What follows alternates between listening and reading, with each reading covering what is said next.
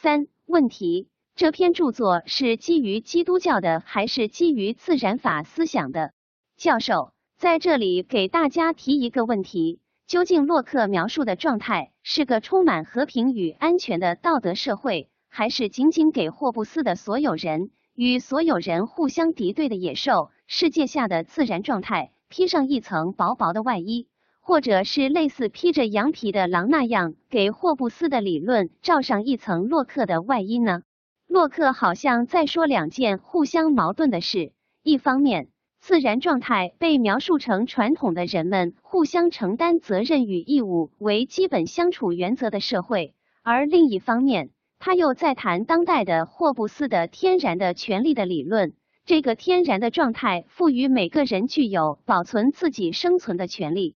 那么，洛克究竟是赞同古罗马西斯罗的相互承担责任的自然状态理论，还是主张当代的霍布斯的从政治学延伸出来的神学上的理论？如人作为神的产物，其本能决定了他具有自我保护以求生存的权利。那么，究竟洛克主张的是责任为先，还是权利为先呢？还是说洛克自己在这一点上就是混淆的？他是无意中将两种矛盾的理论混在一起，还是有意的不把事情说清楚呢？我在这里介绍一下斯多葛学派的信仰。According to the Stoics, the universe is a material, reasoning substance known as God or nature, which the Stoics divided into two classes, the active and the passive.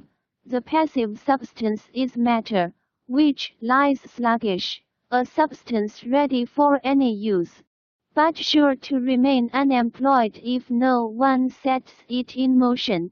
出处：Seneca Epistles LXV 二。注释十三：自然，古罗马人的信仰。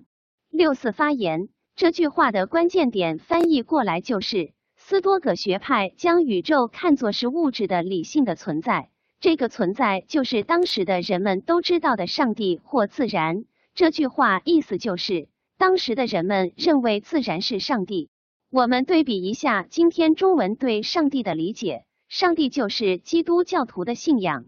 其实中文是一个容易望文生义的语言，上帝英文中的 God 是一个概念，它并不等同于基督教的上帝耶和华，而是任何信仰的名词。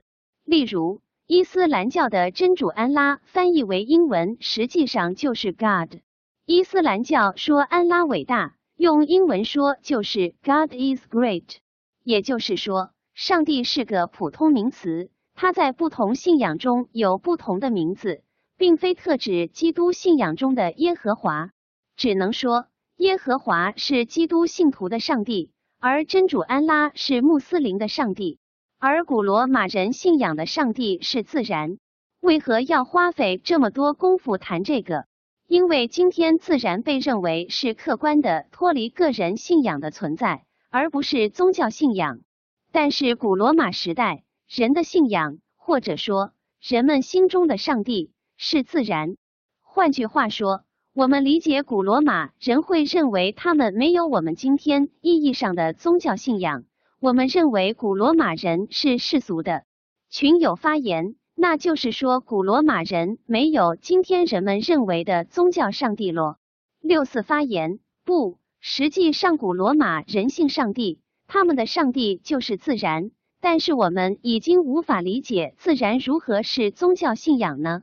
也就是说，经过一千六百多年到二千六百年，自然已经由信仰变成了今天的世俗概念。没有任何信仰成分了。群友发言，你是说古罗马自然本身就是宗教信仰，自然就是有神性的，人们会拜的，拜神。现在自然就是植物动物的自然环境了，没有神性的。群友发言，万物皆有灵。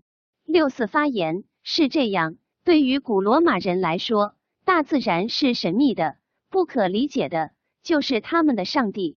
群友发言，哦，群友发言，中国也是，印度也是。六四发言，这一情况对我们今天理解古罗马的自然法或自然神很重要。如果不能理解这一点，我们就不能真正理解自然法或自然神论，无法理解古罗马人对自然的态度。在洛克那里，希斯罗的观点叫自然法，而法国大革命初期，法国普遍叫自然神。对于我们今天来说，指的是同样的事物。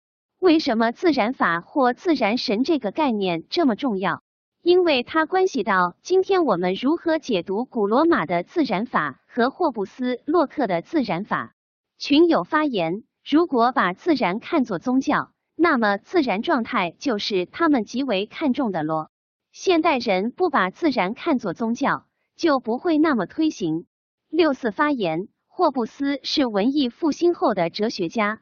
但更多的是科学家，他对自然的理解与古罗马人将自然当上帝的理解是不同的。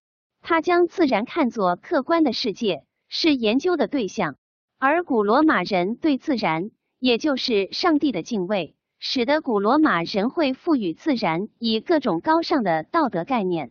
是的，所以霍布斯对于自然状态的评价没有任何道德上的压力。霍布斯是第一个将自然状态定义为没有政府管制的、没有道德约束的人的状态，而且他将此当做一个思维实验，而不是说这种状态就是原始社会的状态。教授在二十一世纪初，有一位著名研究洛克的学者认为，洛克在自然状态理论中所提到的平等，就是特别基于基督教神学思想的相关理论。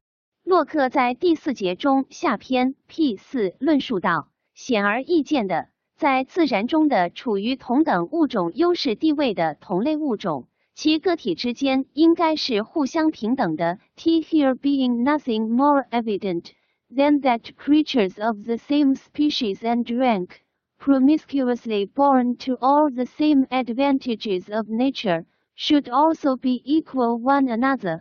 P 九十七，而这个观点就是基于宗教的平等而来的，因为在宗教观点下，同样的物种如人与上帝之间有着相同的道德关系。然而，洛克在下篇中对于神学基础是没有触及的，他在文章中没有提及任何宗教中的重要人物，如耶稣、圣保罗或新约等。所以，我们会有一个疑问。究竟这些是寓意于上帝创造的世界中，还是上帝之作的叙述？不过是摆设性的论述，而实质上下篇就是世俗性的以自然法为基础的政治理论。这个问题对于我们思考美国的政治是非常重要的，因为美国政治以此为基础。这一点从美国独立宣言中，尤其是每个人生而平等的基本观点上，可以看得非常清晰。而杰斐逊在独立宣言中谈及的自然法和自然神又似乎呼应了神学观点，亦或是这种自然法理论本质上是一个纯粹的世俗的自然法论述，因而可以完全不需要神学与上帝的概念呢？这种争论虽然是纯粹的理论上和学术上的，但是它影响到了我们今天对市场的公共生活的态度。例如，对宗教在公共生活中的作用问题，这些问题包括公立学校究竟要不要保留祈祷仪式，摩西十诫是否应当在公共场合中摆放，如法院和其他的公共场所。注释十四：美国宗教与权力分离。六四发言，顺便问一句，大家知道今天的美国公立学校有没有祈祷仪式？摩西十诫有没有在法院、政府部门等公共场所摆放？群友发言：摩西十诫是基督教的重要文典。六四发言：哦，对啊，尤其是天主教，核心条文相当于基督教的法律一样。群友发言：不知可能没有。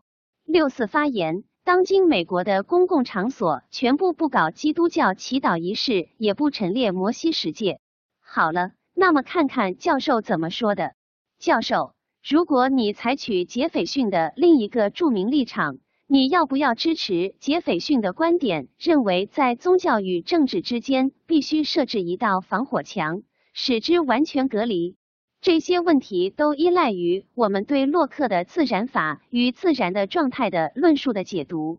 你们也可以从这一点上看到我们的日常的公共政治生活中是如何深深的在各个层面受到了洛克的影响。这里我们可以自问：我们今天与三个世纪前的约翰·洛克时代的人们有很大差别吗？